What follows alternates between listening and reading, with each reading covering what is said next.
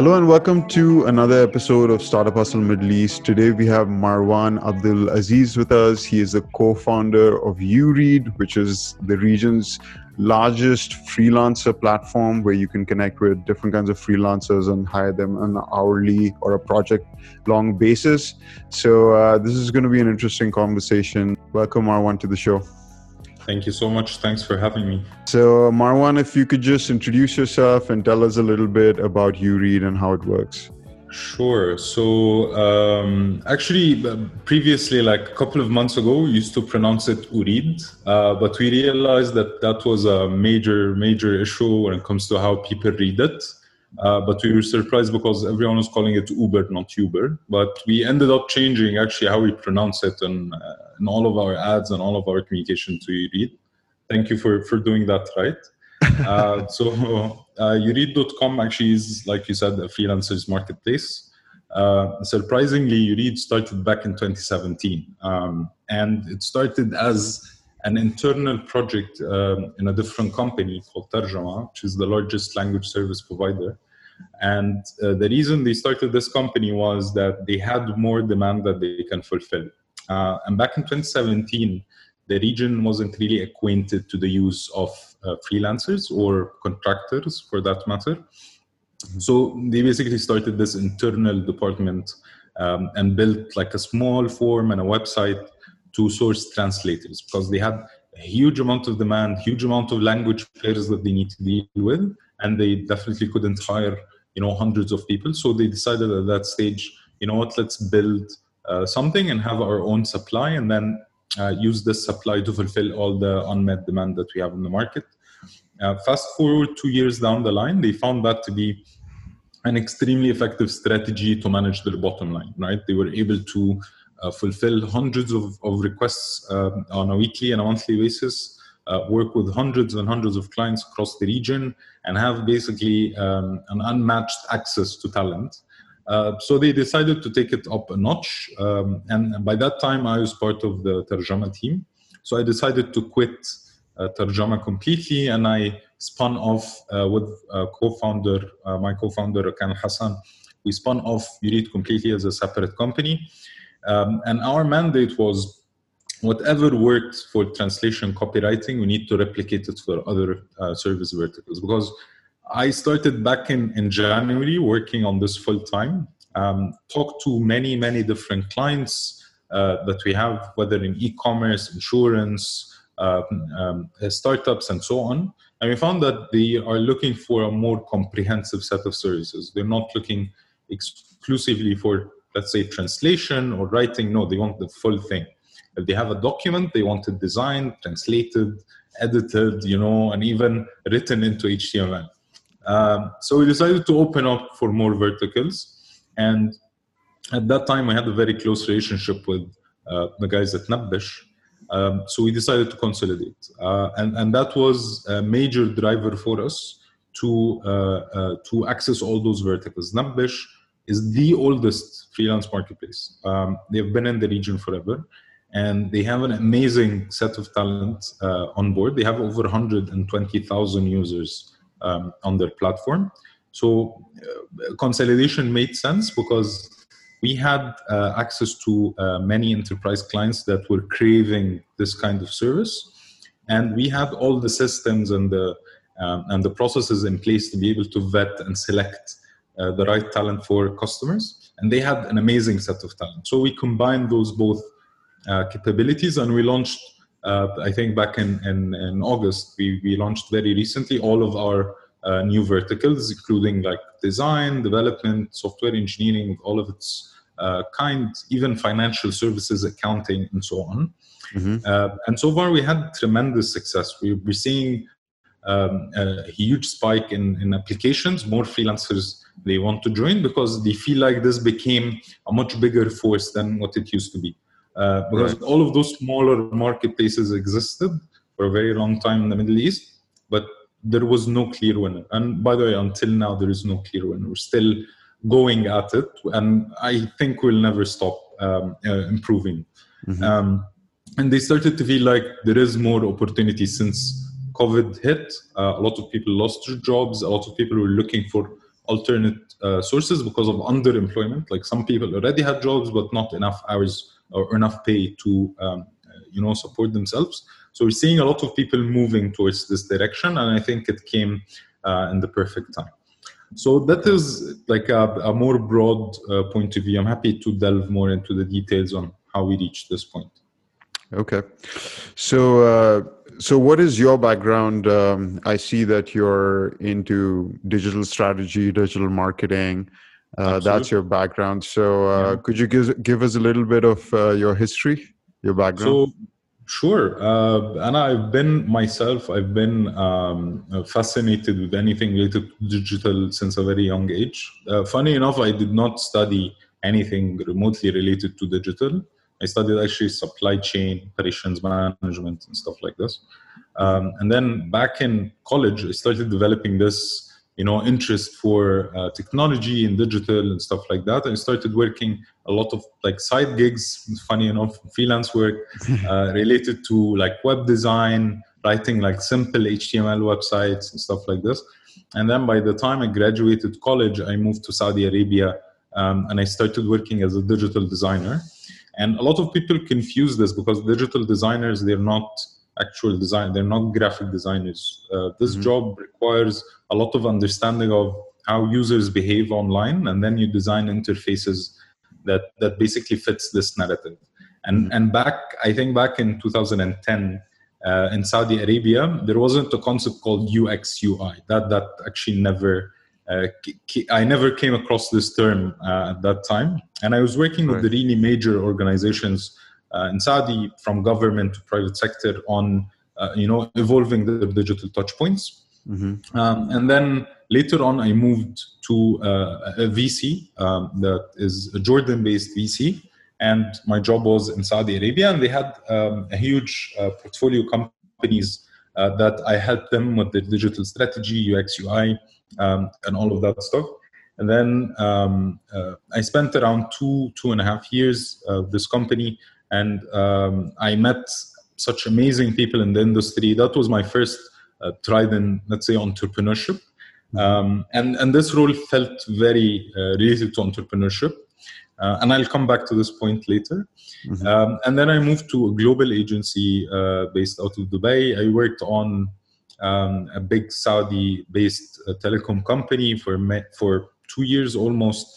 Uh, where I helped them a lot in things related to digital strategy, customer acquisition, communication. So I touched upon how to you know get to a customer generally that that was the the big their biggest mandate how to reach customer uh, convince them of your brand get them to do a certain transaction um, and that was a big inspiration for me at Ureed as well um, uh, yeah go ahead yeah that seems like a great set of skills for any startup founder to have uh, yeah. and a good set of experience as well. And I'm here looking at your site right now at Ureed, and you can tell the background, the UX is super clean.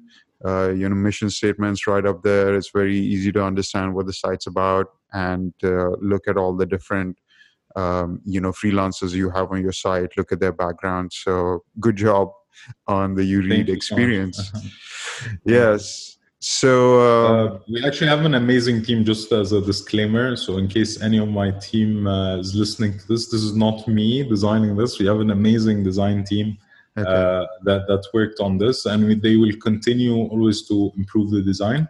The the beauty of the way we work at Ureed is that we never actually stop improving. We built the company on this experimentation mindset. So whenever we finish something, we start in the second iteration right away. And I guess this is something that a lot of startups in the Middle East started uh, to adapt. Like huge companies like Amazon and Microsoft and Apple, they thrive on on experimentation, and we try to implement that in a in our small uh, way, basically. So whenever we finish like a landing page, we run it through several tests. We get people to give us feedback on it, and we immediately start, you know, looking at the second and third and a fourth iteration and as as a user of Ureed, you're going to get to see the design improving uh, over time. Great. Uh, so I want to talk to you a little bit about building a marketplace. Now, um, you know, as as most people know, a marketplace is connecting two sets of people. In your case, as freelancers and maybe entrepreneurs or people who have a short-term requirement. So um, usually it's like a chicken or egg situation. So how did you start, and how were you able to get all these freelancers to register on your site and uh, be part of your network? So see the chicken or egg problem for our case in specific is uh, solved pretty much. It's not uh, chicken or egg. We know for a fact that you need supply first on a freelance marketplace mm-hmm. um, because employers um, are very tricky to, to recruit and get them to use your website. And they're constantly skeptical of what kind of talent do you have, uh, the qualities you do, the vetting process. So we skipped all of this ahead by making sure that we have really, really amazing talent. So when we bring in the customer, we know for a fact that we can lock them. Mm-hmm. One tool that we use to our advantage, and I guess this is not available to all types of marketplaces, was, was enterprise clients. Mm-hmm. Um, because we have a lot of them. And, and the way we do it is that when we get like a major, major project with, let's say, an e commerce player or a data company, that wants to hire hundreds of freelancers at a time. What we do is that we do mass recruitment to freelancers for this particular client. Um, and we get them, you know, basically on the platform uh, and we vet them and we make sure that they're good uh, and they can fulfill those promises that they give to employers. Later on, they stick to the platform. They don't leave after the project ends. Uh, okay. You know what I mean? That was a great driver for us because practically the client immediately tests and engages this uh, with this freelancer and at the same time we get the the uh, the benefit of investing in the recruitment process by making sure that those people are going to be repeated customers those freelancers are going to mm-hmm. come back apply for more jobs and try to secure um, uh, more projects for themselves um, another thing that we um, started doing recently you know what since the beginning of the year we tried everything right so mm-hmm. we tried the digital marketing uh, to go and you know run ads on on facebook or google and uh, try to get freelancers to sign up. Uh, we tried the private messaging route uh, where we go for very high value uh, talent and try to recruit them manually. Um, and last but not least we tried communities. And this has been uh, a proven effective method. What we do now is that instead of you know splashing money on digital marketing and trying to spend uh, you know as much as we can to get as big number as we can, uh, we now Facebook has this amazing feature which is Facebook groups, right? Yeah. So if you are a web developer um, and you're invested in your job somehow, even if you're you're a freelancer, you want to connect with uh, people who are like-minded, right? So we went to those Facebook groups and we started sponsoring them. So we found, uh, let's say, a Facebook group specifically for Flutter developers, which is a mm-hmm. very new language. It's two year old, mm-hmm. and a lot of clients are asking for it. So we went for the biggest Flutter group and we sponsored them. Right? We have their uh, cover photo sponsored by us. We post constantly uh, content over them, and we encourage customers from the other side through promo codes to come and work with those uh, developers, right? Okay.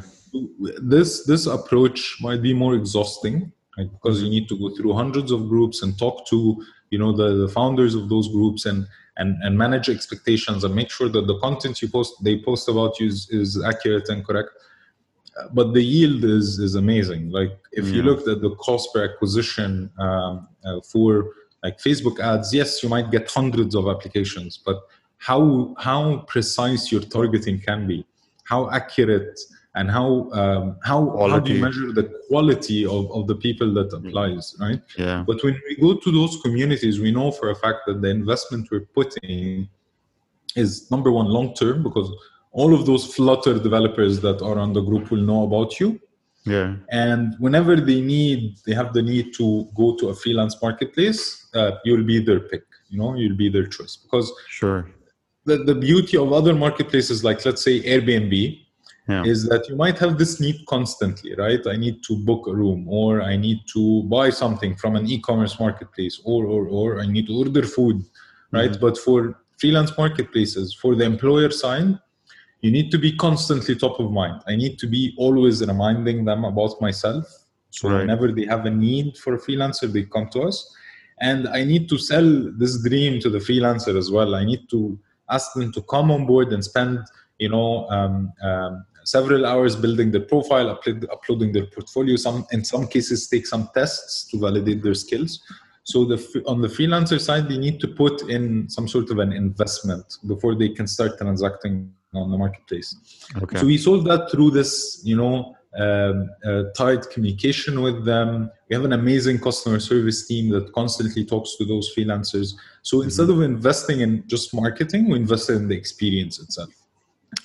That's a great tip. Um, I've heard that from a couple of different entrepreneurs. Facebook groups is a great resource to like get into a particular niche industry or a niche topic and um, and uh, you know to promote your business. But you have to be like smart about how you promote yourself because otherwise, um, you know. No, you we did it in the most direct way possible. Um, if you've ever been to, let's say, Cairo or Karachi mm-hmm. or any big city you'll find all the stores sponsored by Coca-Cola, right? They put those billboards and the name of the store with the Coca-Cola logo. That's right. exactly what we did with Facebook groups. We told them we're going to sponsor your cover photo. So you don't okay. need to spam your users about us. You need to write about us, let's say once a month. Okay. But you always need to have us in the cover photo. So we basically okay. rented a space uh, at their group. So it's always constantly top of mind with those people. Like a banner ad. Absolutely yeah. and it's much cheaper than you know facebook or google. It's practically free money for the for the group founder. And yeah. it's a great tool to hack your growth basically. Very interesting. Cool. So uh, you were talking about vetting the freelancers that you guys receive. So mm-hmm. what does that process look like and how do you scale that? Um, that's a good question. So vetting uh, in on itself is a very complicated process because it's subjective um, and it's a little bit messy to be honest. Mm-hmm. Um, but the way we treated it is that we started with enterprise clients. We go and ask the customer what kind of talent do you need. And on the other hand, the investment that we got from the investor, we're actually not always marketing, right? We're building assets. So mm-hmm. one of the biggest assets that we own right now is test banks. So we hired top-notch industry experts in each of those verticals. Like we went for language services, we went and got someone who is uh, a PhD in English, developed for us um, an English test bank. For translation, we got an expert in translation and developed all those test banks. And it's a basic MCQ test, right? If you know the right answer and you worked it out on a piece of paper, the system can automate the result. So no human being needs to look at this test and determine whether or not you succeed. And we constantly rotate those questions so people would impose them somewhere and, and basically give other people the answers. And there are now countless libraries and tools uh, on the market for verticals like, let's say, software engineering. Mm-hmm. Um, for other types of talent, uh, what we do is that we do interviews. Um, and what we did is that instead of you know uh, having all this asset-heavy strategy of having hundreds of people working full time for us to do those interviews, we started to outsource for good freelancers we know for a fact that they're trusted and their experience is trusted. So if I ever worked with an amazing software architect who I know very, very good at their job and mm-hmm. they know the languages they write, um, I basically hire them for a few hours um, every day or every week and they do the vetting for us. So it becomes okay. this kind of network effect. So when we have more freelancers, we're going to know more good, really good freelancers through our enterprise projects and we'll be able to gradually scale that as we go up. But at the moment, we're avoiding any kind of manual labor or manual work needed from okay. our operations team to deal with all of this vetting. And it's been working great for us, to be honest. And we give all of our customers this guarantee the freelancer did not deliver as promised or did not meet your expectations, in 48 hours, you're going to get an immediate replacement and we're going to bear the cost. So okay. the, the, customer wouldn't pay for someone that did not deliver or deliver something that is subpar or not uh, as they expected. Uh, so that's part of your um, promise that uh, if the job doesn't get done, you will find a replacement. Replace in 48 hours, absolutely. Wow, because that's, we work with, that's very interesting. We, yeah, we work with customers who currently hiring over a hundred freelancers right? One mm-hmm. client hiring 100 freelancers. So there's definitely going to be someone in this 100 freelancers who are not a good fit or Mm-hmm. did not have enough time or did not invest enough effort in the tasks that they're given. Okay. Okay. So this policy is basically a blank check. Like there's a problem, we're going to fix it for you. It's our responsibility to source the talent for you. It's your responsibility as a customer to make it work for you. Okay. So um, you guys handle all the payments directly and then pass it on to the freelancers at the end. Absolutely. That's uh, actually that's the key use case of a freelance marketplace. So Right. payments is at the core uh, of everything we do. The reason why companies come to us is that they don't want to deal with individual payments. Imagine if you're hiring 100 freelancers. How's that going to look like? You know, Right. your balance sheet or your accounting team. So what we do is that the customer can either connect their credit cards and we basic, basically withdraw um, an amount of money whenever there is a new milestone that they're planning to do or a new hourly logs on the system. Mhm. And from the other hand, we automate all the payments to freelancers. So even if the client has a net 30 term or it's an enterprise client that does not pay weekly, we Mhm. pay the freelancers out of our pockets until the client settle their bills. Okay. So definitely we manage the entire process. So it's uh, it's basically the client and the freelancer never have to ask about when I'm gonna get the money. Oh, sorry, I just called my accountant. They're gonna deal with this. No, you Right. never have to deal with this anymore. So you guys basically provide like an escrow service where Absolutely. Yes. yeah. So Well, you guarantee the payment to the freelancer as well as facilitate easy payment to your employees. customers, yeah, Yeah, employers. yeah, that, that that's pretty much it because uh, I worked as a freelancer for a portion of my career, and it's painful. It's very Yeah. difficult to deal with clients, um, especially here in the region. I never had any clients outside of the region, but I imagine it's the same issue everywhere. Yeah. Uh, that clients might Absolutely. be lazy. You know, uh, there is a lot of red tape to deal with. Yeah. And for customers who wants an invoice and wants a company to build them instead of you know having to hire a freelancer, we act as this mediator. So we have like government clients here in, in the UAE. right. Uh, to hire a freelancer, you need like a, a minister's signature. Uh, it's, it's a very difficult process. There's a lot of things that goes into play. So Yeah. we're a registered company in the countries where we operate. So we can Mhm. offer those companies an actual invoice, you know, account for uh, what they did with those freelancers. Yeah, speaking of which, I wanted to talk about the legal aspects of this. So, um, as you know, we live in UAE where you can't really uh, demand um, money uh, unless you have some kind of visa, uh, an employment visa or a company. So, how do you guys deal with that side of things? So right now we're working actually with the UAE government um on improving uh, the conditions in which freelancers can uh, live here and, and do their work. We're in Mhm. very, uh, you know, the advanced talks about how can we, you know, improve the legal framework uh, for those people to uh, have a very comfortable uh, life here and they wouldn't have to deal with you know a lot of legal hoops in order to make this work. So Okay. from my perspective uae government is the most advanced uh, in the entire region when it comes to uh, freelancers and they embrace embrace it massively. Like i've heard many many times from the uae government that they want to become the freelance government of the world right? So Mm, if you're a freelancer from let's say uh, you know australia or i don't know poland or singapore you can come here and live and make great income uh, while being a freelancer and you don't have to pay taxes so Right. imagine being a freelancer in europe uh, Yeah. where you have to pay uh, hundreds of thousands uh, in taxes if you're a high value freelancer you can Mhm. actually live here it's a great country great city and they provide you with tons and tons of facilities um, and you don't pay taxes and you Okay. have a perfectly legal framework to work with so Right. moving forward we're actually going to introduce more technical aspects to our product mhm. um, that would facilitate the experience of a registered freelancer in the uae Okay. So are all the freelancers on your website registered with a, like a freelance license or something like that in the UAE Um, or no. around the region?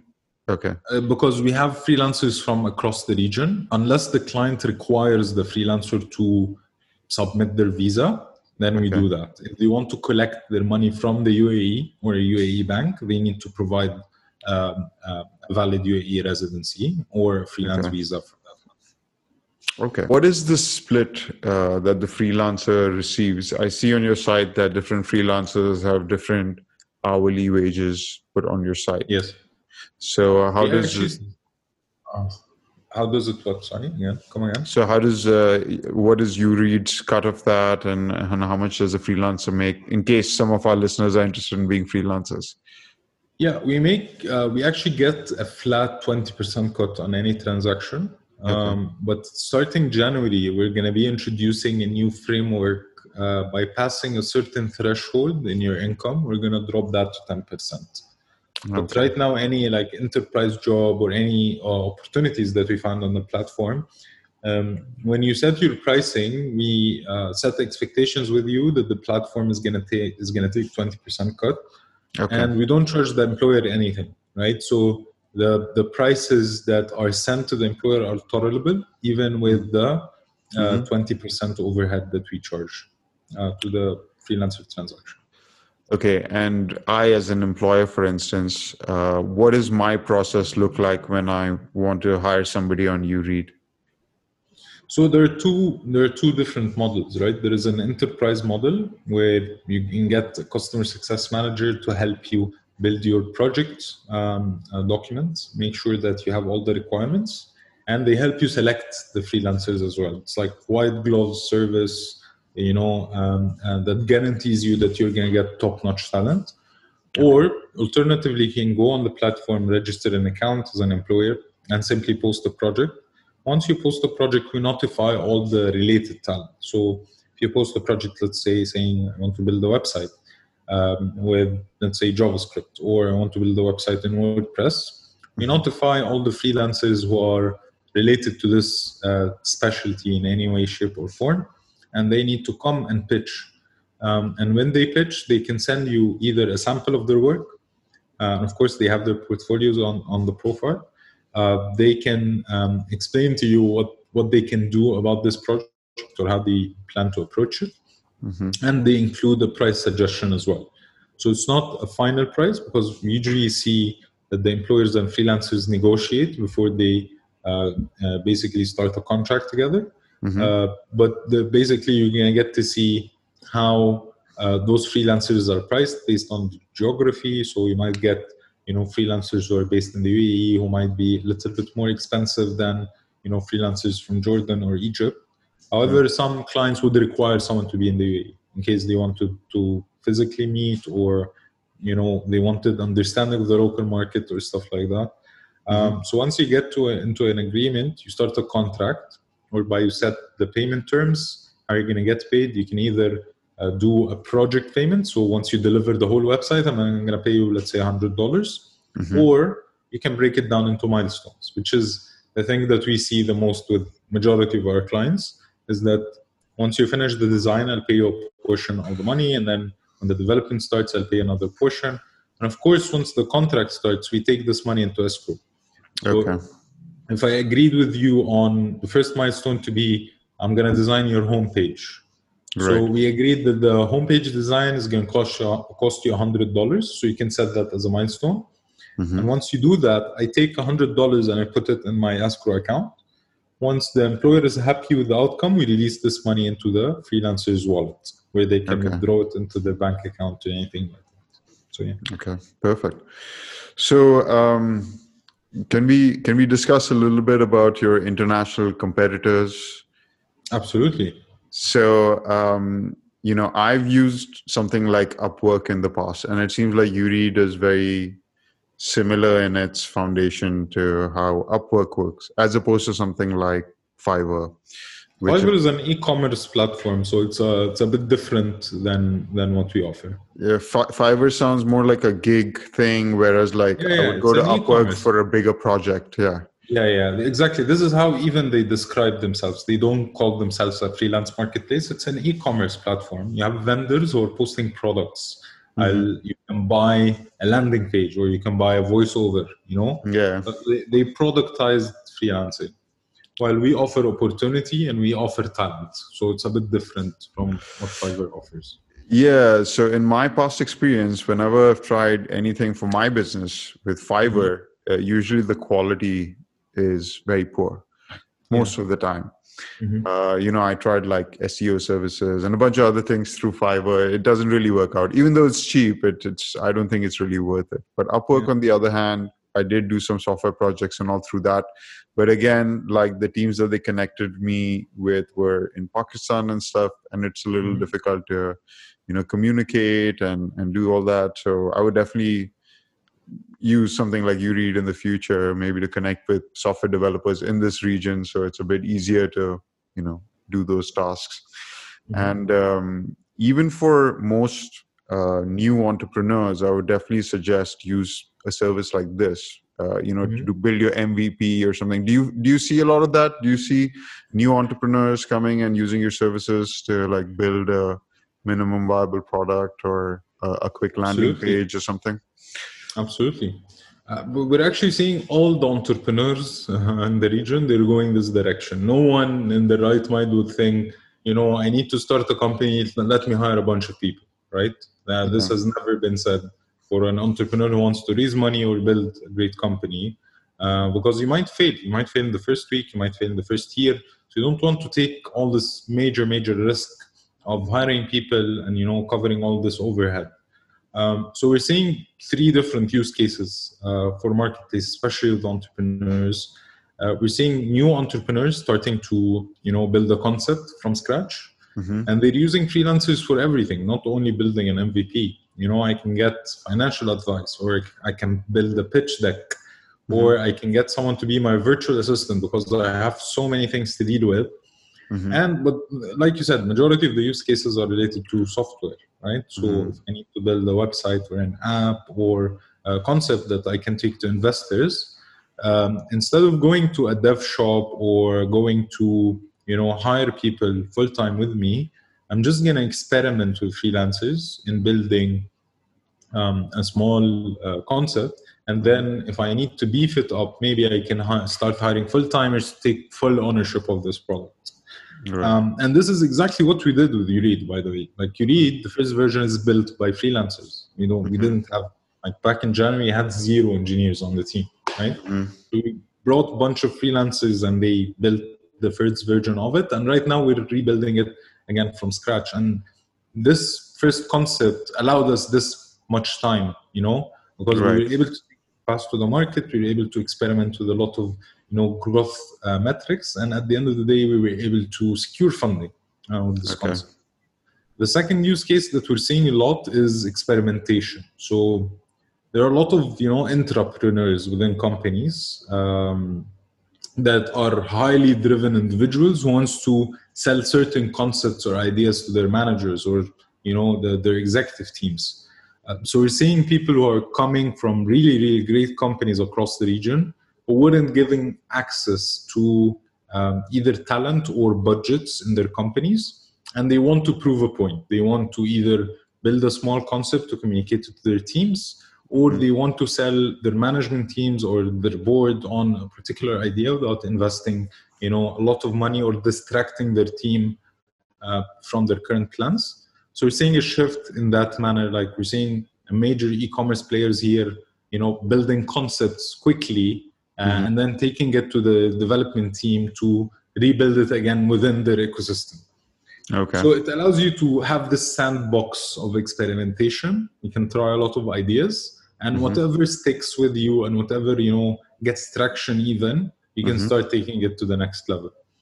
Um, uh, the third uh, thing that we're seeing is service providers as well. So companies, for example, in the verticals of translation, creative agencies, and even developing companies, their demand fluctuates um, substantially, right? So if you open today a development shop, you might get five projects this month, next project no project, uh, next month no projects whatsoever. Mm-hmm. So instead of relying on full timers, you would want freelancers because of diversity in experience. So I might need just one DevOps, DevOps engineer to set up an AWS account for five days and then leave. You know, right. I don't need some full time to do that. Mm-hmm. So we're seeing a lot of service providers coming to us and saying, "Can you help us, you know, build capacity in this particular area for a very limited uh, amount of time because mm-hmm. we don't want to bear this overhead." Right. Um, and I think it's a smart strategy. I worked in many agencies throughout my career, and I helped open an office for a global agency uh, mm-hmm. back in Cairo for this particular reason. We had an extremely fluctuating demand and had a lot of pitching to do to clients, mm-hmm. and we don't didn't have enough resources. So investing um, uh, money in, in freelancing instead of you know hiring two people free time uh, full full time, you can actually distribute this budget across the year and have right. this flexibility in you know getting the best talent to always help you secure more projects and stuff like that. So yeah. Cool. Uh, so you spoke about your uh, funding and raising your seed round earlier. So uh, I wanted to talk to you about that. how how did you go about that? How long did the fundraising take? And um, how do you find this region when it comes to raising funds? So, okay, we're actually very lucky um, because by the time we started looking for investments, uh, COVID 19 um, news broke and okay. everyone went to work from home. And we were the perfect opportunity in the perfect place, uh, basically. We had the passion and the drive for freelancing, regardless of what the situation is. Um, but this actually crisis amplified the need for a key player in, in freelancing here in the region and we're so lucky and fortunate to have people who supports this idea uh, so for me myself because i don't want to you know tell people yeah it's easy just go out there and, and you'll find the money left right and center. I understand mm-hmm. it's a difficult process but for us it was quite simple because we are literally in the right time the right place. Um, so we've spoken to Wamda and we've spoken to Innova about the idea um, back in January and they were very excited about it and they wanted to help us uh, grow.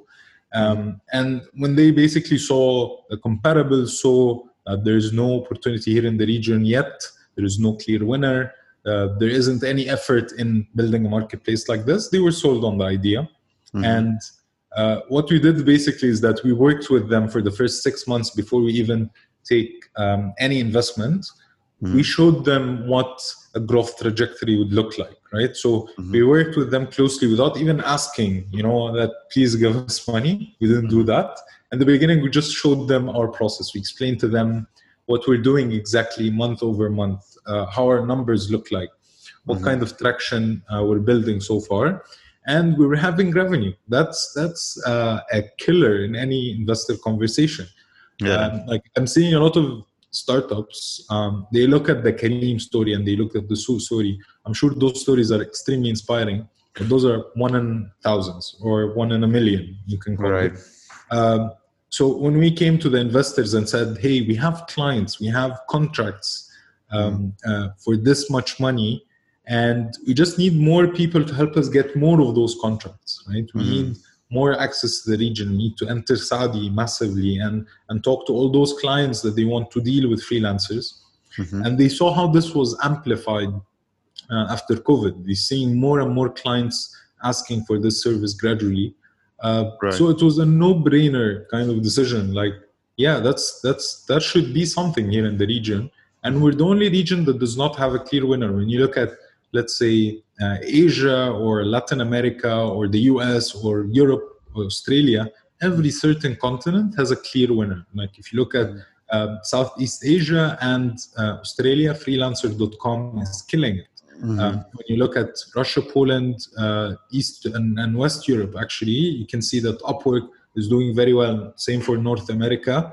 Mm-hmm. And Latin America, they have Workana, which is the only Latin, um, sorry, the only uh, platform that has both Spanish and Portuguese, uh, mm-hmm. but they're doing very well. And you're seeing more niche uh, freelance marketplaces popping up as well that is highly focused on, let's say, places like San Francisco that has high demand in mm-hmm. uh, like software engineering, like TopTal and, and the likes of, of, of those platforms.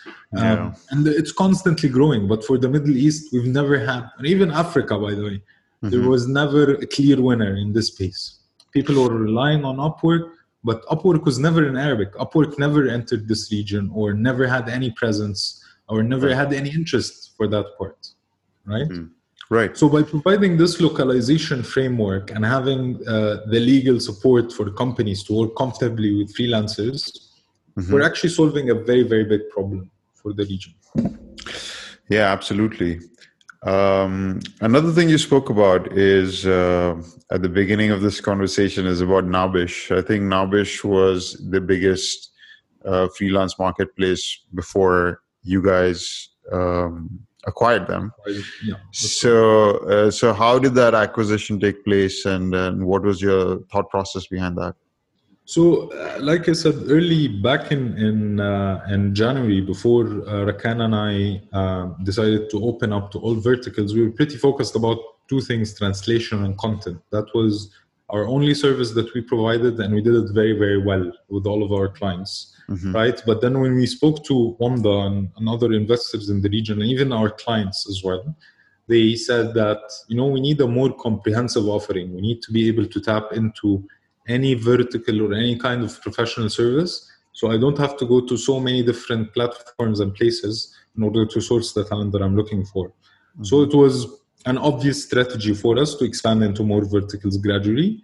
And at that time, Nabbesh was a portfolio company for Wamda. So it made sense to consolidate. It made sense to have one true source and uh, build this bigger force in the region to have the largest database and the largest user base, let's say, uh, of freelancers, and at the same time, they accelerated a lot uh, our ability to open up those verticals. So the moment we just restructured our, you know, tech to allow more verticals to be hired, immediately we have the supply base for it. And Nabbesh team already did an amazing job at building this equity in the market. They've spoken mm-hmm. to hundreds and worked with hundreds and hundreds of clients across the region um, on this. So we're seeing a very positive outcome from Nabbesh customers as well. And they come to us and say, hey, I used to work with Nabbesh. Do you guys offer more services? And we do. Uh, and we offer this kind of support that never existed as well. You have like customer success team helping the client source this talent. We're doing vetting. Uh, we're doing a lot of you know uh, acquisition um, mm-hmm. activities to add more and more technologies and, and new skills that never existed before. So Nabbesh was us for us was um, a great source of acceleration, but a mm-hmm. great source of inspiration as well.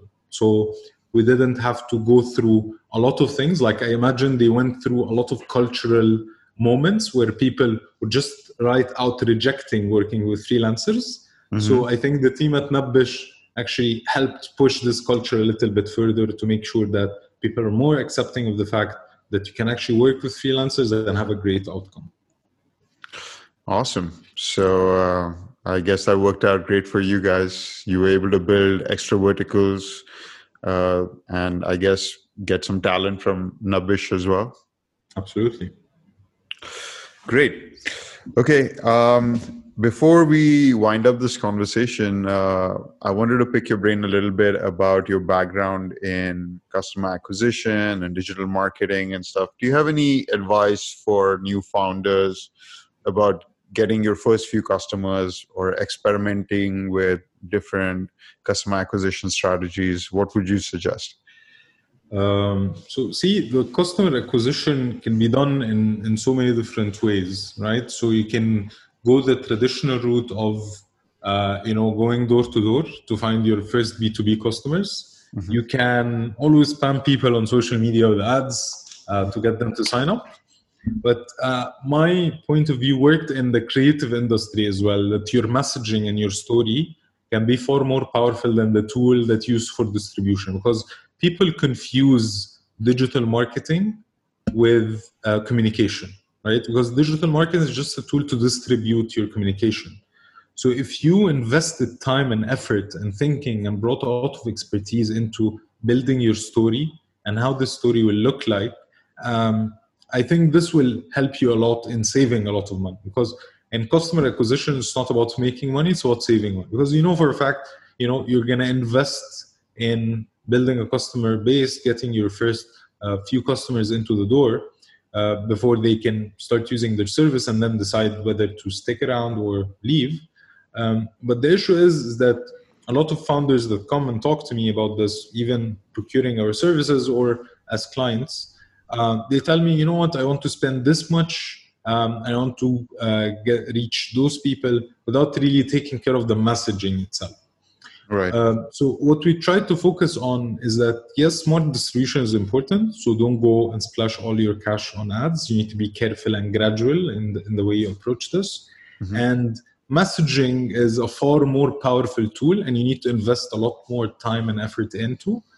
Uh, rather than just focusing on the distribution component or how you're going to reach uh, those people right when it comes to distribution in on itself mm-hmm. paid ads is only one tool right mm-hmm. because some founders they think if i need customers that equals to you know paid ads paid ads is just one way of doing it you have tons and tons of different opportunities you can build a great blog you know you yeah. can build a podcast like the one we're on right now yeah. that would attract hundreds of people to join your platform um, you can invest in your seo so people in market for your service can find you uh, you yeah. can tap into facebook groups like we talked earlier so there are hundreds of other tools at your disposal that you can always use to drive this. Yeah. And and yeah, after the moment you get them on board, you need to work hard on keeping them on board, right? so right. I'd invest in this. I do. I wouldn't invest a lot of money in just acquisition. I'd focus my money on activation and retention because this yeah. is how you're going to prove to investors or otherwise to you know invest in your company. Like people are sticking around and using the service constantly, so there might be something. Cool. Yeah, that's a very good point. Um, I think people often overlook the conversion factor. Like you can easily find out how much it might cost you to get a thousand people to your site, but like how do those thousand people, how many people are actually gonna check out or like pay you for your services? It really depends on what you were talking about, your messaging, your user experience, uh, your 100%. customer journey. and, and by the way, this is what this is what media media companies are selling this to you. Like if you go to a media agency right now, and yeah. I was part of this industry for the longest time, they will right. sell you CPMS. They will tell you, yeah, we'll get you this many clicks or this many impressions. Yeah. Because at the end of the day, they are a distributor. They'll take your ad and put it in front of people, regardless of what the outcome would be sometimes in front of bots as well. Yeah exactly yeah. Like ad fraud is a big problem in the industry. Yeah. Yeah and i do find that um, google especially is quite an expensive customer acquisition medium. Um, yeah. um, content mark like we've used a lot of content marketing at Ajarkar. Uh, we're a car rental marketplace. Um, mm-hmm.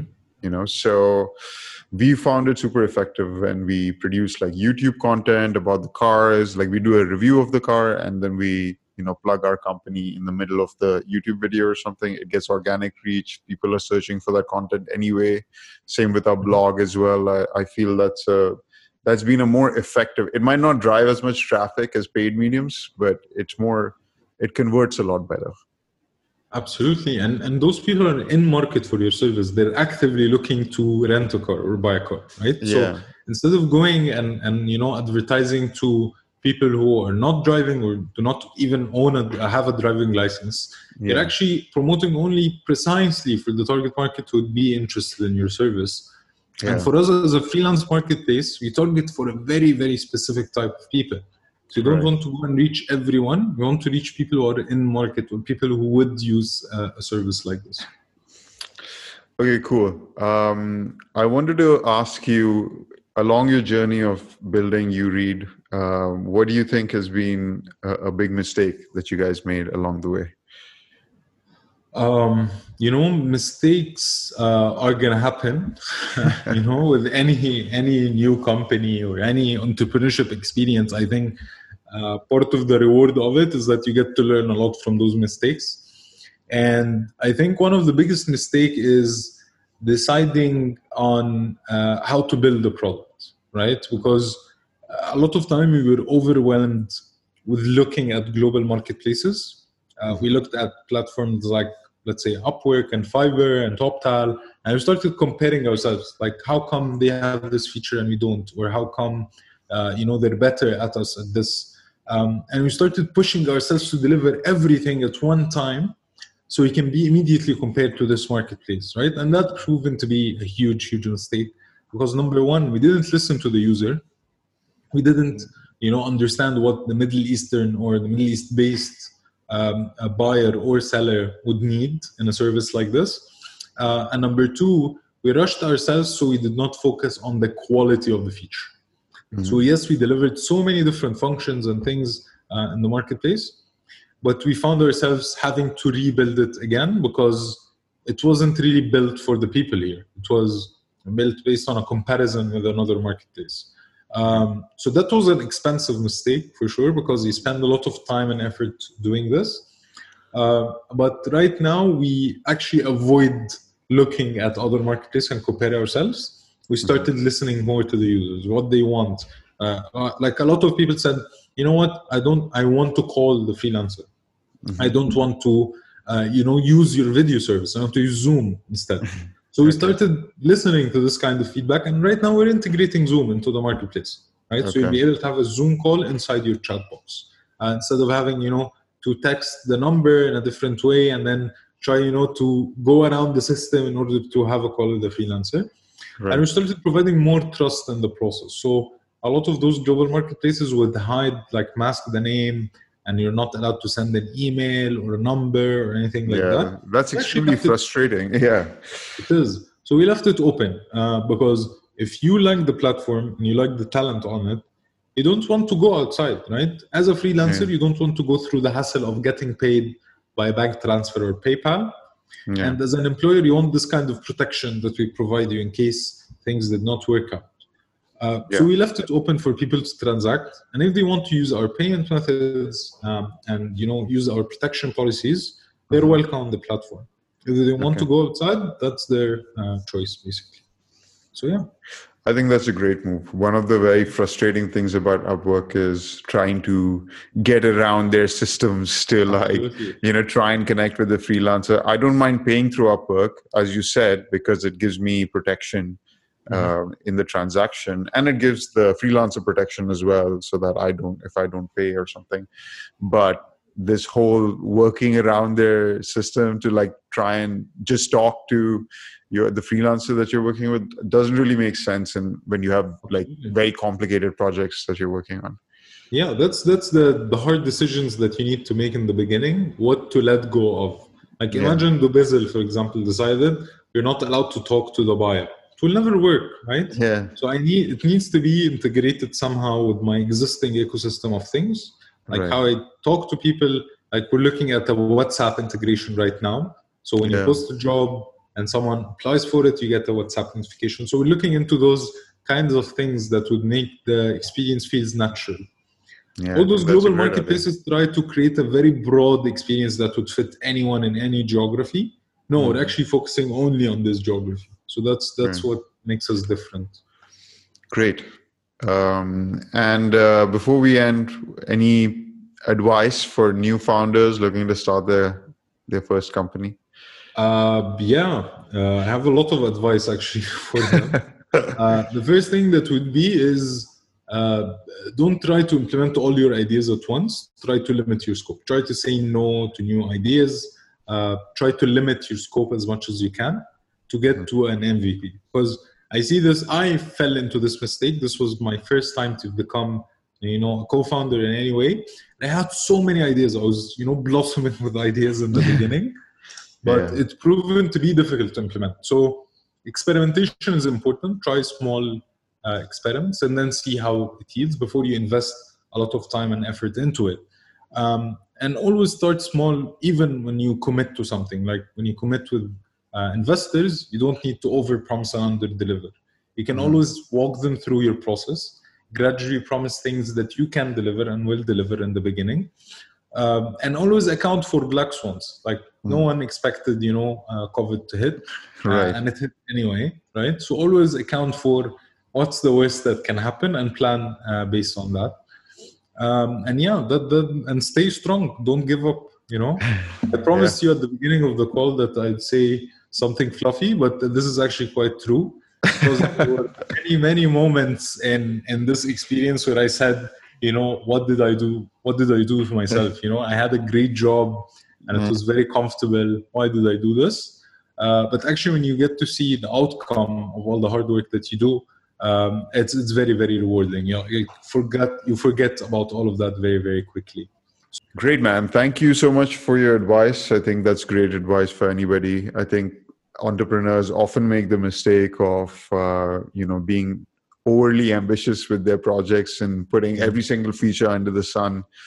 I made that mistake as well. It's probably the worst mistake you can make because it, you know, like increases your costs and your time to market and affects the quality of your product is just a is, is just a bad thing to do so mm-hmm. i definitely uh, agree with that go with the minimum viable uh, you know the minimum set of features that you need to go live uh, anyway marwan thank you so much for being on the podcast uh, it was great talking to you Ureed seems like it's got uh, uh, a great ecosystem and uh, you guys look like you're doing some really great stuff. So looking forward to use Ureed in the future myself. And awesome. uh, and there is a promo code right now that you can use. Sorry, this is a shameless plug. No, no, uh, we have. Uh, Go ahead. I'll go away. October October 20 promo code. It's right now on the website. You can try it, and uh, you'll get twenty dollars in your wallet, so you can hire your first freelancer practically for free. Uh, nice. So you can give this platform a try. Yeah. Perfect. So uh, we will link. Uh, we will leave a link to uh, read in the description along with the promo code uh, for this podcast. So you guys can go check that out. Um, anything else you want to say before we end this podcast?